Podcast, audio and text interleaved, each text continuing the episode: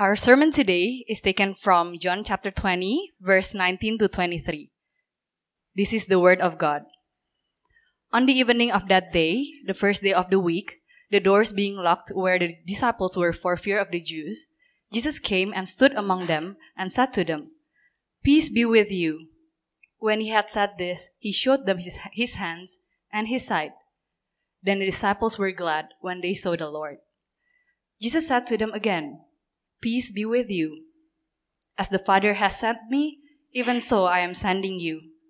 And when he had said this, he breathed on them and said to them, Receive the Holy Spirit. If you forgive the sins of any, they are forgiven them. If you withhold forgiveness from any, it is withheld. Thus says the Lord. Amen. Let's go before the Lord in prayer once again before we start the sermon. Father, what a blessed hope that we have here in the resurrection. We thank you, Lord God, that you pursue us, fearful disciples though we are, fearful of death, fearful of sin, fearful of others who might persecute us, Lord God, fearful of life. Lord, we would not have persevered were it not for your gracious pursuit, your relentless pursuit of us by grace. So, Father, help us focus now in this time Help us see the sense of the text. Help us see what it is that you're trying to say to us here in this passage. And Help us then leave from this place with a greater understanding and also a greater love of Jesus Christ. We pray these things by the Holy Spirit in Jesus' precious name. Amen. Friends, we're welcome again, and uh, we're continuing our series today in our Gospel of John, and we're continuing in chapter 20, which is the resurrection narrative, the resurrection account. That is, Christ had been resurrected, he was crucified. Three days later, he was resurrected. And then now, in the resurrection narratives, we're seeing that he's appearing to particular disciples, particular people, after his resurrection.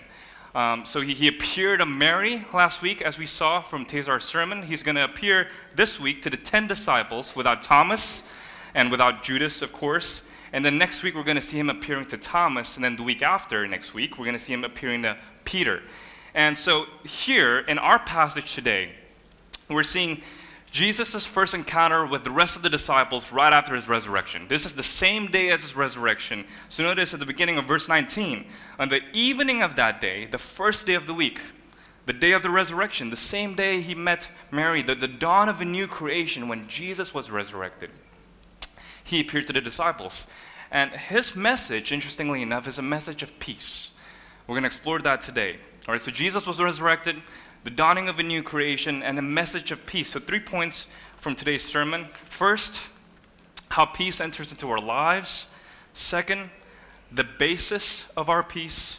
And third, the urgency of our peace. So, first, how peace enters into our lives. Second, the basis of that peace. And third, the urgency of our peace. All right? Okay, so first, how peace enters into our lives. So, notice here something peculiar about the first verse. Look at this. On the evening of that day, the first day of the week, again, the day of the resurrection, the doors being locked where the disciples were for fear of the Jews, Jesus came and stood among them and said to them, Peace be with you. All right, a few features of this particular passage that tells us how peace actually enters into our lives, all right? There's lots of things here that you might want to ask. First, how in the world did Jesus show up? Uh, did he float through the walls? Did he just kind of enter like a specter? Did he teleport into there like the movie Jumper or something? We don't know. The text doesn't tell us. All we do know is that somehow, when the doors were locked, when the disciples were, were fearful of the Jews and they were in this closed place, Jesus shows up. So somehow his resurrection body, his resurrected body, has some kind of hyper physical powers. That these, these powers that somehow could transcend space, and even time. So we're not exactly sure because the text doesn't tell us. So if the text doesn't tell us, we're not supposed to linger there. We're not supposed to focus on that. But instead, what the text does tell us is that Jesus shows up. Jesus shows up when the disciples were fearful. Jesus shows up in a way that transcends space, in a way that isn't limited by space. Jesus simply shows up when the disciples were, were locked in locked doors, right? So, so what, do we, what do we learn about peace here? Well, first, peace enters into our lives when it's uninvited. Peace enters into our lives when it's uninvited. Notice the disciples were fearful. All right? Here's the picture of the disciples at this point. They fell asleep right when Jesus was getting captured. They should have believed when Jesus, when, when they saw the empty tomb, when they heard from Mary that Jesus had, had, had seen her. They saw the empty tomb, they saw the wrapped folding cloths. But at the same time, they were still fearful. They were still not yet believing. They were still faithless in Christ. So the picture that we get of the disciples is unbelieving, still fearful, not looking for Christ. You would have imagined, you would have thought that if Christ was really resurrected and they really believed in Mary, they saw for themselves an empty tomb, you would think they would be ecstatic. They would have hint of faith. They would have looked around for Christ. They would, have, they would have had some hope. They would have suddenly had a muster of encouragement that they would actually go out and, and proclaim the resurrection. But that's not the picture that we get. The picture we get of the disciples is almost like they, haven't been changed yet. Even after they saw the empty tomb, the disciples embarrassingly almost, locked the doors. In fact, the Greek there is, is, is more strong. The, the, the, doors were chained up because of fear of the Jews. They were afraid of death. They were still afraid of uh, anything that could have came, right? Which kind of makes sense because if they thought, if the leader was killed, how vulnerable are they? And sure, you might have wanted to excuse them before the res- resurrection, but still, even after the resurrection, the disciples still didn't get it. They were still fearful. They weren't looking for Jesus. And Jesus comes in, intruding into their lives uninvited. Uninvited. That's the picture of humanity. That's the picture of who we are. In other words, Jesus comes into our lives not as we are seeking him, as if we are the ones looking for him and he's evasive, right? When Adam and Eve sinned, it wasn't them who was looking for God. God came looking for them. And in the same way, when Jesus resurrected, it wasn't the disciples who were looking for him in earnestness and courage and hope, in great expectation and faith. What you see instead is that the disciples were fearful, and it was Jesus who ended up pursuing them. See, there's a bad analogy that goes around about how you know, we come to have faith in God. And that bad analogy is that somehow we are earnest, good, faithful people, and God is somehow elusive to us. God is somehow elusive to us. Or that God is knocking at the heart of every door. And, you know, we're curious and we're wanting to find out what, what it is that God is trying to say to us. But that's not the picture we see over and over again. What we see, even after the resurrection, is that Jesus comes to those who did not invite him. Jesus comes to those who are faithless. Jesus comes to those who are fearful. And that is the means of our perseverance. Our perseverance, friends, is not from us trying hard enough and Jesus cooperating with our wills, Jesus cooperating with us as we meet Him halfway. Our perseverance, as we know from experience, is that Jesus enters into our lives time and time again when we are thinking of abandoning Him. When we're thinking that this is all, this, that, that's it. When we're thinking that there is no more hope for us. When we're so tempted to leave Him that the resurrection, though it was preached to us, though we read about it, makes no sense into our hearts anymore. It doesn't affect us. Jesus comes into our lives. That's how we persevere, not because we hang on to God, but even after the resurrection, because God hangs on to us. So Jesus comes and brings peace when it is uninvited to fearful disciples. Secondly, Jesus comes, uh, uh, this is how peace enters our lives. Jesus comes and brings peace to the undeserving. To the undeserving. Not only do we not look for it, not only are we faithless and are dependent on Him to look for us, but rather we are also un- an undeserving people who deserve something other than peace, who deserve condemnation. Who did Jesus show up here to here specifically? Who did he bring this message of peace to? Ten disciples who included who? John, Peter, fell asleep.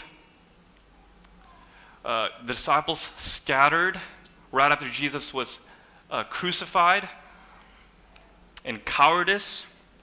Not only that, Peter, who just a few scenes before had denied Christ three times. In other words, what, what you have here is not just disciples filled with fear that Jesus could have came and showed up and said to them, "Oh, you faithless people. How many times have I told you that I would resurrect? How many times have I told you that this is the purpose of my ministry to suffer and to die and to come back alive for your sakes?" Uh, Jesus told them so many times that he was going to raise himself up again from the dead that even the enemies knew about this and they placed guards over the tombs. And Jesus said this over and over again, especially to the disciples, and yet they remained faithless and fearful. And not only that, it's now a disciples filled with people who've denied Christ, people who have abandoned him, people who fell asleep on him, people who were faithless. You would have expected that if Jesus were entering into this locked room, it wouldn't have been a message of peace. He wouldn't have said, the first thing he said to them was, Peace be with you, but you would have expected something utterly different. He would have been completely justified in saying, You shall be condemned. Where were you when I was crucified? Peter, I saw you when you denied me. Where were you when they were looking for me? Where were you when I was crucified? How many times have I had to tell you that I would be resurrected, and still would you be so faithless? Why are you still afraid of the Jews when I told you that the purpose of my ministry was suffering? But that's not what Jesus came and did. And there's nothing, friends, nothing more sweet, nothing more sweet to a seared conscience than to hear God coming to you when you least expect it, when you haven't invited Him, when you were fearful and afraid, and when your conscience was condemning you, when you were just trying to hide away in the dark, and for God to show up, not, friends, with a message of condemnation, but with a message of peace. And notice again the passivity of the disciples in attaining their peace. They weren't looking for it, they didn't deserve it. Jesus simply shows up in the middle of that fear, in the middle of their fear of death, in the middle of their guilt. Jesus simply shows up. And, and the third way peace enters into our lives is that it, is, it transcends physical boundaries. Suddenly, Jesus can come in, intruding into our lives, coming into our lives, bringing in a message of peace in a way that's not only undeserved, in a way that isn't just uninvited, but follows you no matter where you go, even beyond locked doors that somehow Jesus' physical body does not any longer contain him. Jesus' physical body doesn't any longer mean that you cannot be present wherever he is anymore. In other words, there's something about the resurrection that says that Jesus can bring peace into your lives no matter where you go. So let's go to the second point the basis of our peace. The basis of our peace. Notice in verse 20, Jesus says, Peace be with you. And it says there, when he had said this, he showed them his hands and his side. And then the disciples were glad when they saw the Lord. So Jesus shows up. He brings in a message of peace and not condemnation. And not only that, in verse 20, he shows us why it is that they should have peace with him. Why it is that they should enjoy peace with him. And why it is that they should be glad. And indeed, their proper response, they, they were glad. They rejoiced when they saw this. What did he show them? He showed them his hands and his side. The marks of the resurrection, the, the, the scars of the crucifixion, in other words, that he bore on his body all of the scars that marred him during the crucifixion, and yet he overcame them. Yet he overcame them, and he, he resurrected. And notice what, what, what isn't there for the basis of our peace. What did Jesus not do? Jesus didn't show up bringing up eh, his teachings. He didn't show up and, telling, and told them, you know, he didn't show up and say, Remember the Sermon on the Mount. This is how you're supposed to pray. Remember my commandments toward you. Love each other. In other words, the basis of our peace isn't in Jesus' moral commands or teachings. The basis of our peace isn't in Jesus showing up and giving us another theological or ethical lecture. It's not as if we get peace by on the basis of how much we remember or can are able to do the commandments that he's given us. Jesus didn't show up and say to us, say to his disciples, here's how you become better people. Remember what I told you? Here's a few more parables. Here's how you could outshine the Pharisees. Here's how you become more patient. In other words, the basis of our peace isn't even Jesus telling us, here are the 10 steps of gaining peace. He simply shows up, beckoning the disciples, beckoning us to look upon his resurrected body, which means what? The basis of our peace is an event. The basis of our peace is a person. The basis of our peace is in Christ's resurrection body. Friends, this is what makes Christianity utterly unique. Christianity doesn't tell you that peace is available to you if only you would obey God harder. If only you would be able to love your neighbor as yourselves harder. If you were able to simply just obey God with your whole heart. Christianity doesn't tell you peace is available to you once you've committed yourself to a 10 step program, to, to, to bettering yourself, and so that now you can have peace. Rather, Christianity tells you that peace has come into your life precisely because Christ is resurrected. This has happened. And if the gospel, if the good news,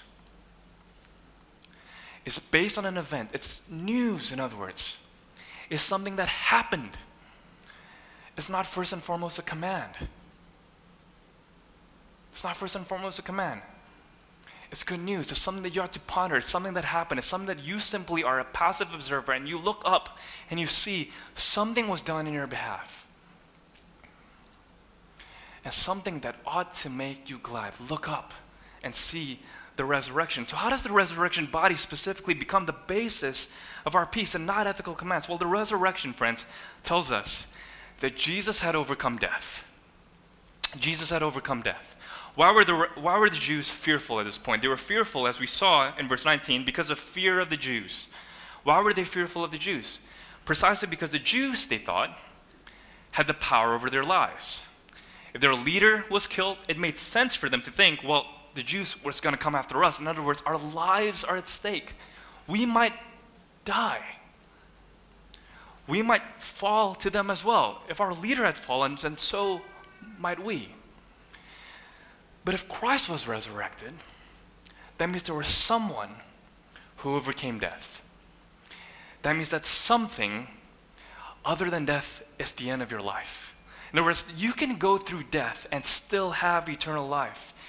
Someone else died, and you could see that someone else died and had, therefore had been there and came out the other side and came to you and said, Peace be with you. I have overcome death. So Jesus' resurrection body tells us that we too can overcome death. You know, I, uh, some of you are still in school here today, right? I mean, a lot of us get anxious. We're graduating from high school, we're graduating from college, right? What's life going to be like after this? What's life going to be like after this? Am I going to get out of school and, and is life going to be all better? How, how am I, how am I going to pass my college applications? How am I going to pass uh, uh, all these things that I need to go through to get through college or, or after college to get the job, right? And most good schools, right, they, they, prepare these seminars where they invite graduates, where they invite uh, um, um, those who've been there before. In other words, if you're a high schooler and you're anxious about college, they invite someone who's in college or someone that just passed through college, graduated, to come and speak to you and say, Look, I've been there. I know IB looks like it's going to be a lot of work, but don't worry. I've been through it. I've been through it. You can do this. Or if you're college, someone comes in through a job center and says, Look, I've been there, I've been through the job process. You can do this. Be encouraged. Or if you're trying to get married like I am, right?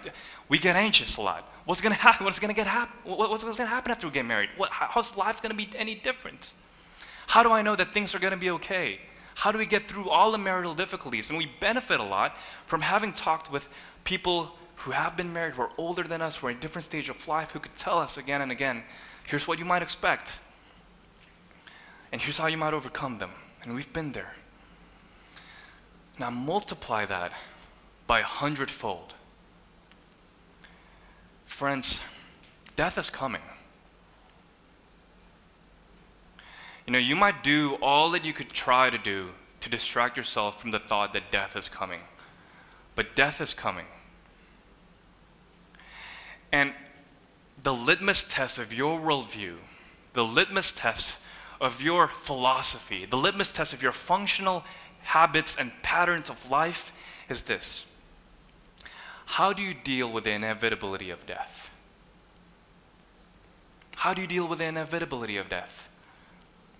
Do you try to distract yourself away from it? Do you try to just not think about it? You know, before I was a Christian, I was constantly, obviously, hanging out with my non, my ex not Christian friends, right? And I was simply trying to, I was, I was wrestling through these questions, and I remember they were, they were constantly asking me, why are you thinking so hard? You know, I have sleeping problems since I was like 15 or 16. So I remember I would, I would come back on a Friday night and I would tell people, you know, I, I couldn't sleep, I should, probably should go home earlier, because I'm thinking about these questions. I'm thinking about these questions. What happens after we die? Is this it? Is this life all there is to life? You know, if, if you die, how do you know that your life is meaningful? Once you die, memories of you fade away. People who remember you fade away. You just become dust again. Why do we even live? Why bother trying, in other words? I was trying to think out the logical implications of my own atheism. And I remember my friends back then told me, Gray, just calm down.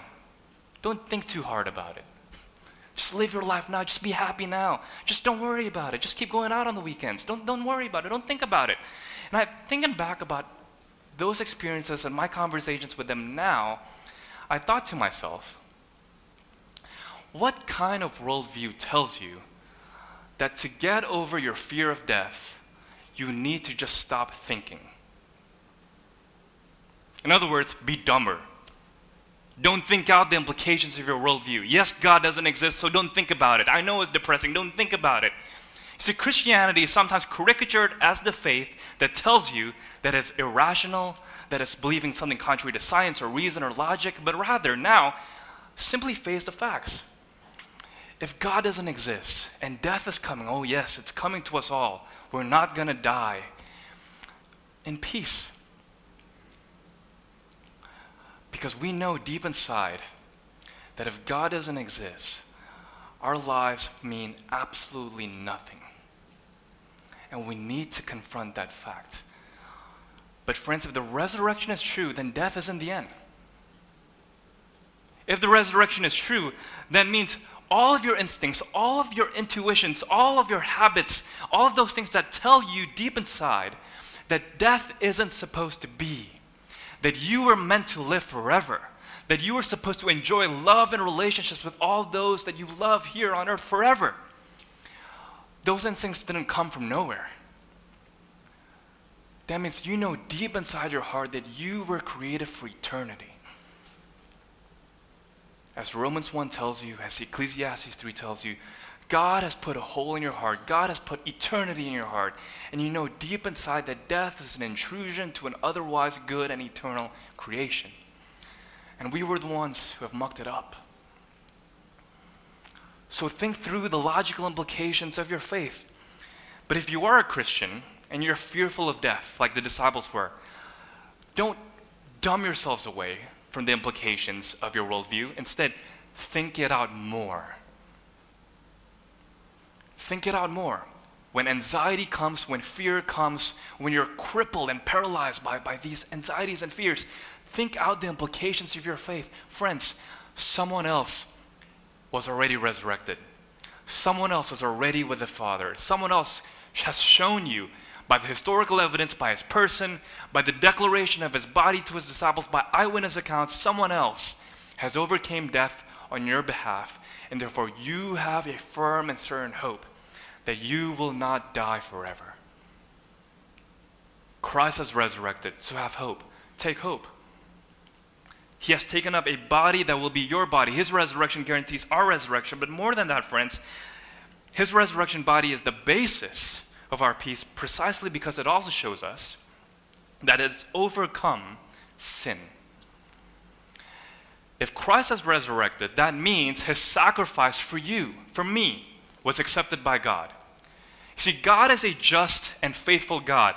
He will not condemn a righteous person. Christ lived the perfect and obedient life for you and in your behalf. If Christ had stayed dead, God would be unjust because a righteous person can't stay dead. A perfect person has to be resurrected. And if Christ had been resurrected, that means he really did complete everything that he was supposed to complete. He is the second Adam, he's your representative. The first Adam fell as our representative, and so we fell with him. The second Adam, Christ, was perfect and righteous when the first Adam had failed.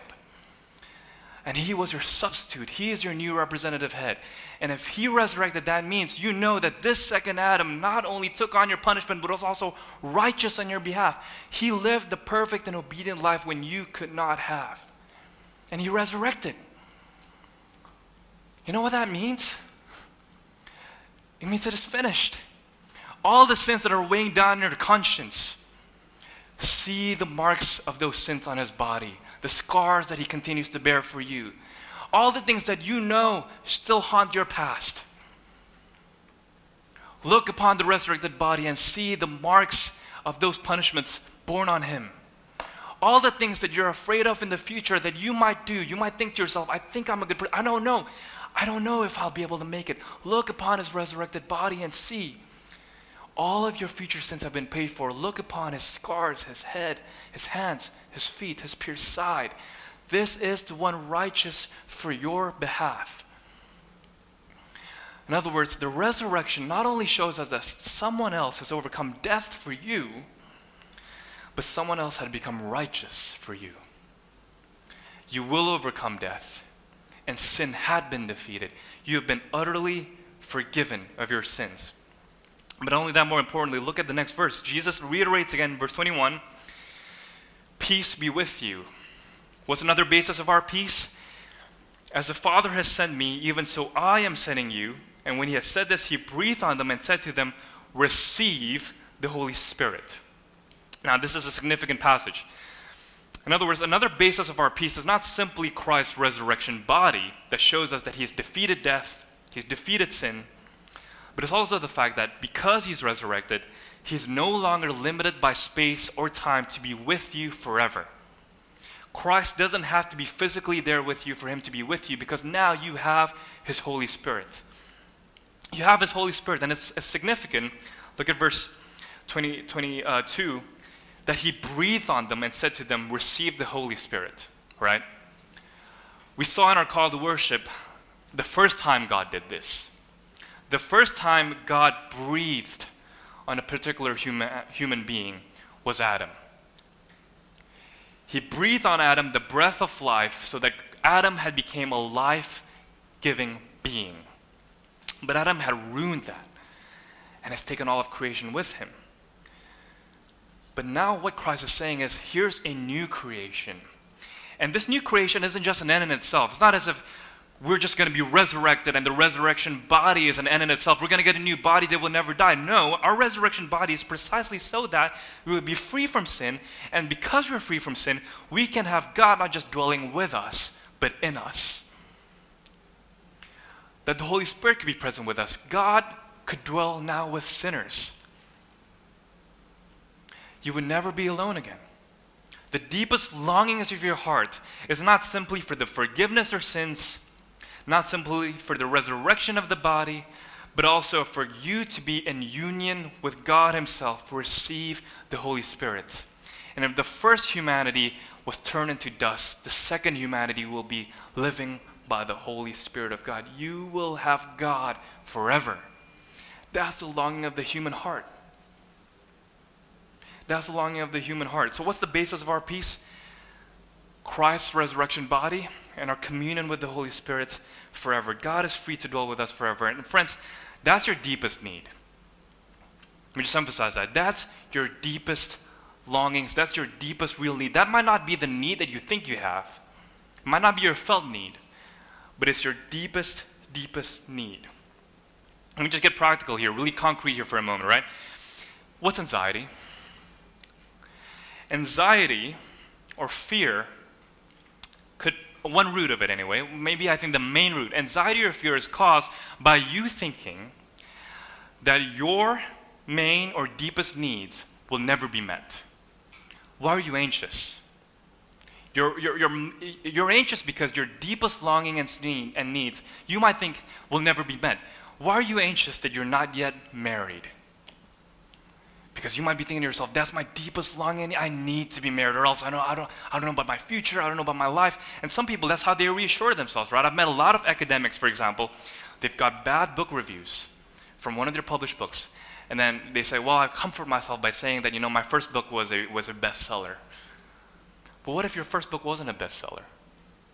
What if that crumbled? Or some, some other people say, well, I know my books haven't been selling well, but my family, at least that's pretty good, so I could be okay. I could have a, in other words, even though my career isn't going well, I have a good family. As long as I got that going, as long as my deepest needs have been felt, as long as my deepest needs have been met, I can go on, and even though I have a failed career, I could still have peace.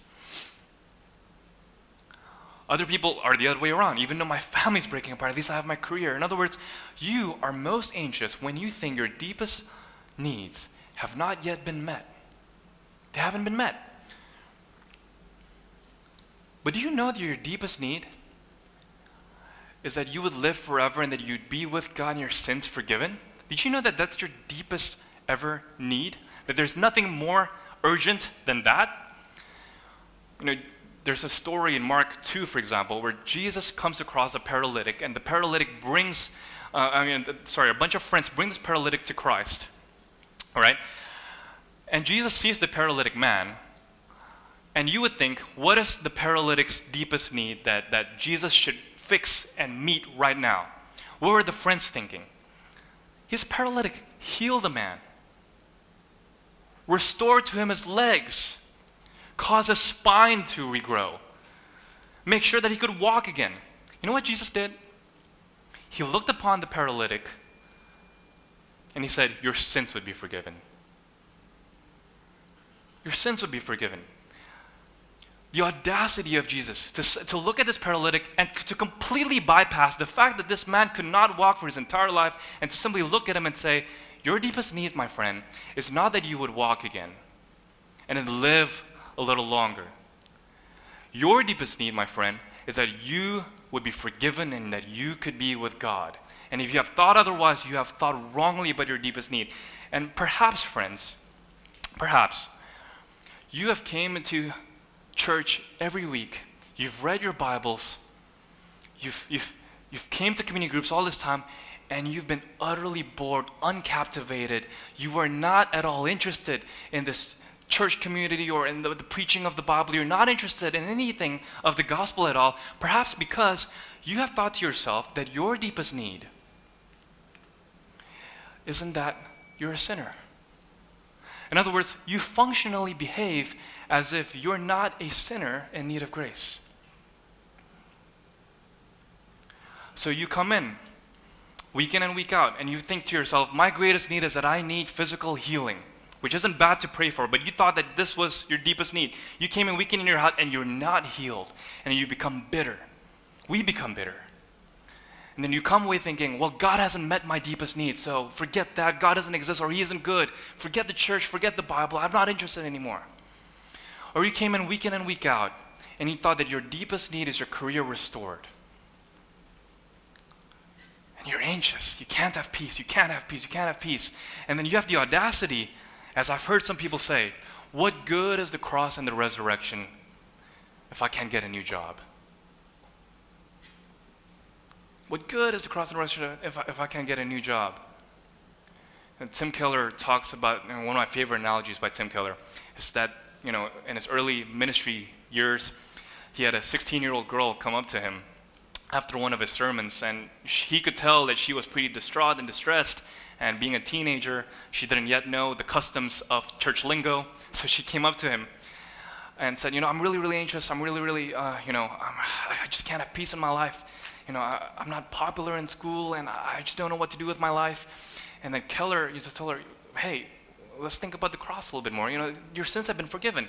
And then she had the audacity to say, you know, what good is Jesus' forgiveness if I can't be popular? Now you might think to yourself, okay, that's a teenager. That's your that that doesn't apply to me, but could it be that you've came to church with a felt need and not a real need? And you've came to church every week and you've expected God to meet something else other than your sins and, and death. And therefore, because He hasn't met that need, you've been questioning what good is all this for? What good is all this for? But, friends, your deepest need had been met. How do you know that God's been good to you? How do you know that God's been gracious to you? How do you know that you could have peace? Because take heart, O Christian, your deepest needs have been completely met and satisfied by God. How do you know that God is good to you? God no longer considers you a sinner. You've been forgiven. God will be with you forever. And suddenly, when you take a look at that, when you take a look at the resurrection of Christ, and you see to yourself that here's my righteousness, I'm free from my sin. Here's my God, I get to be with Him forever. Suddenly, you can take a look at your career, your families, and you can look at all the losses that you have in your life, which will come. All the things that you used to cling on to, and you could say to yourselves, These things matter little to me now. I can look upon the resurrection body and I could say, Be glad, O my soul, it is well with me now. That's the basis of your peace. Look upon the resurrection body. Look upon his death, his crucifixion, his resurrection. Know that the Spirit has made you new and therefore you could dwell with him forever. Don't think that your deepest need has not yet been met, they have.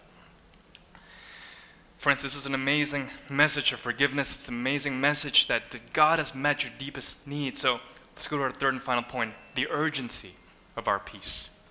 The urgency of our peace. Look at the last verse, which is a bit perplexing to some of us, perhaps, because of the strength of it, the, the power of it, the, the, the starkness of it. Verse 23 If you forgive the sins of any, they are forgiven. But if you withhold forgiveness from any, it is withheld. This sounds a little bit scary for some of us, perhaps, because it almost seems like Jesus is saying to all Christians everywhere that you now have the authority and the power to forgive sins. And it's not exactly right. Remember, he's speaking here to the ten apostles, to his ten original disciples, who will, as you're going to read in the book of Acts, uh, forgive sins, will have miraculous powers uh, gifted to them in some cases. So the apostles did have a unique function in the early church to somehow be forgiving sins and, and withhold forgiveness to some. Remember, they, they, they communicated judgment to Ananias and Sapphira in, in Acts chapter 5. They, they communicated forgiveness to many and made others glad by healing and so forth. So the apostles had a unique authority role to be able to forgive sins, to be able to communicate forgiveness, but not us. So let's that be clear. But at the same time, it does communicate that we Christians who have received the message of forgiveness from the apostles who were given this authority do have a certain kind of urgency. Even though Christians don't have the ultimate authority like the apostles do to forgive or to withhold forgiveness, Christians do have the responsibility and the urgency to communicate this forgiveness to others. To be able to herald the message of this good news that humanity's deepest needs have been met. In other words, we have the gospel entrusted to us to become ambassadors of reconciliation. And we're supposed to go out into the world and to communicate this gospel. In that a real sense, friends, in a real sense, if the church is not proclaiming the gospel, you are actually withholding forgiveness from those who need it most. From those who need it most. If you know the urgency of this message, if you know that our deepest needs is forgiveness, and if you love your neighbor as you love yourself, don't you see that you're most loving towards them when you communicate them to them boldly, urgently, that they need their sins forgiven and that someone else had paid for their sins? Members of Covenant City Church, are you fearful of this culture? Are you shy? Are you afraid of your of how people might perceive you if you're bold about the gospel? Are you embarrassed of it? Are you afraid that your relationships might be threatened because of the gospel? Well, here now, if you love these people, know that this is the message that you ought to dedicate your lives to because they need to hear this. So, members of Covenant City Church, reach out. But if you're a visitor here, you're still not sure about Christianity, you're not yet a Christian, friends, reach in. Christ is here and He's presenting to you His resurrected body. Live in Him. Where are you going to be on the last day? How are you going to overcome death? Reach in. Know that He's paid for your sins. Why would you let go of this forgiveness if it's freely offered to you? He is your hope, He's your peace. Reach in, do whatever you can to learn more about this gospel. So, members, reach out, visitors, reach in. And, church, as a church, I hope you know this as a criterion of the church. The mission of the church that's established here, with the urgency of this message in verse 23, is simply stated as the forgiveness of sins and reconciliation with God. The church is not here for a self help, self improvement program. The church is not here simply for social justice or social mercy. The church is here primarily, first and foremost, to proclaim the forgiveness of sins. Because if we don't do that, we have missed humanity's deepest need. We ought to continue to do so. Let us pray.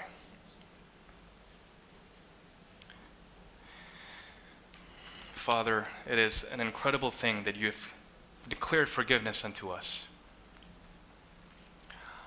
That though we have come here with specific felt needs into our hearts, weighing down deeply into our hearts, Lord God, we know that we've got to make a shift from seeing that our real need is sin. And so we're not just coming to church for our felt needs, Lord God, but we are coming to church astonished that we sinners could even be heard by you at all. And that you would become our Father. What amazing news this is. Let this captivate our hearts and let us see the urgency of this good news so that we might proclaim it in boldness and power. We pray these things in Jesus' name. Amen.